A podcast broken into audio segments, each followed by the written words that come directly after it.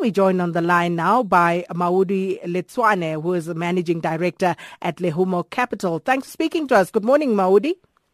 Good morning, uh, Sakina, and uh, good morning to your listeners. Maudi, let's start by taking a look at the Asian markets. Dollar and Mexican peso, they are positive after the FBI cleared Clinton of wrongdoing. And of course, uh, that risk associated with politics, and we're going to those U.S. elections tomorrow. Most certainly, uh, you know, uh, it's all positive, as you mentioned, across the globe, uh, particularly in Asia. And we've seen uh, those Asian markets rebound. We've seen the dollar uh, rebound. We've seen the Mexican peso rebound. And I think uh, this speaks volume, uh, Sakina, you know, for the past couple of months, really, politics and, you know, economies have been quite a, a big impact. They've had quite a big impact into, into the markets.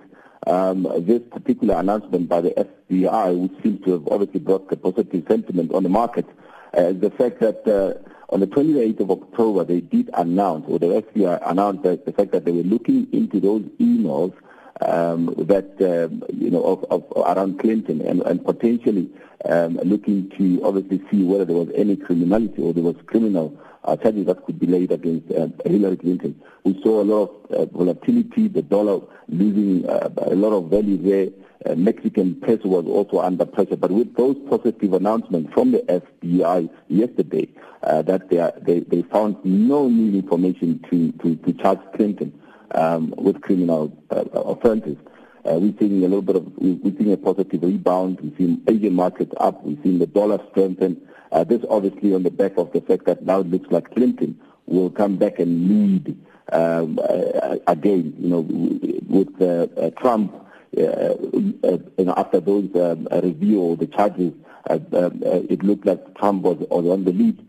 But of course, this picture now changes. It puts Clinton again on the front foot. And uh, hence we've seen the positive sentiment that we've seen. Uh, in the Asian market, however, we're seeing a little bit of pressure still coming through into the property sector. Uh, we know that on Friday the, there was an announcement out that they will be charging, um, or the Hong Kong will be levying more uh, tax on the property developers. Uh, that's why we're seeing a little bit of weakness in that particular sector. But I think overall, all positive across the globe. And then, of course, um, uh, China, and uh, we spoke about this earlier on here on the show, uh, where uh, China sought to bar independent supporters from the Hong Kong legislature. How's that impacting on the markets? That is certainly a, a big story out, out in Hong Kong, and, and, and it has been for, for some time. We know that back in uh, 2014, when the whole Occupy Hong Kong uh, mm. first emerged, it, caused a lot of problems, particularly in the market. It caused a lot of tension we know that uh, there has been a growing, uh, you know, call for Hong Kong to be independent uh, from China.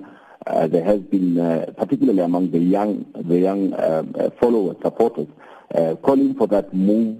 And the two leaders, the young leaders who um, obviously went into, they, they, became popular after that 2014 march or Occupy Hong Kong march. They were voted into Parliament uh, but subsequently, of course, uh, yesterday the ruling was that they were barred from, um, from, from, from, from basically coming into the Hong Kong legislature because um, of the uh, fear that they will continue with their call for this independence or for democracy um, of Hong Kong. Uh, the legislature or the rulers or the lawmakers there ruling that those two will not be allowed to come into the legislature. So we saw with the protest um, yesterday, we saw again the protest continue this morning. So it looks like the, the tension again is growing and the tension is coming back into, into that uh, particular world. And we'll have to see as, as to how it unfolds. Indeed. And then another interesting story here, Maudi. Um, Australia could lose their AAA rating next month. Tell us why. Yeah, the Australian you know economy has been under a lot of pressure. You remember back in 2008 when we started seeing the commodity uh, price decline, um, they have come under a lot of pressure. We know that Australia is the biggest uh, you know commodity reliant economy, and of course with the pressure that we've seen on the commodity prices, they have come under pressure. The economy hasn't been able to perform as well and um, you know they, they, they, remain, despite all those uh, uh, pressures, they retain, they manage to hold on to their triple A ratings.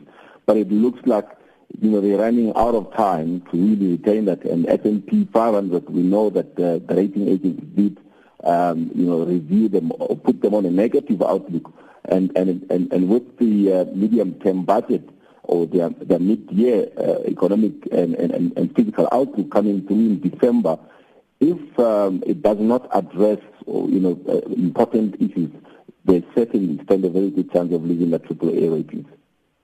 And of course, we're going to leave it there for today. Thank you so much, uh, Maudi Letswane, a managing director at Lehumo Capital. 104.4, the home of SAFM in Durban.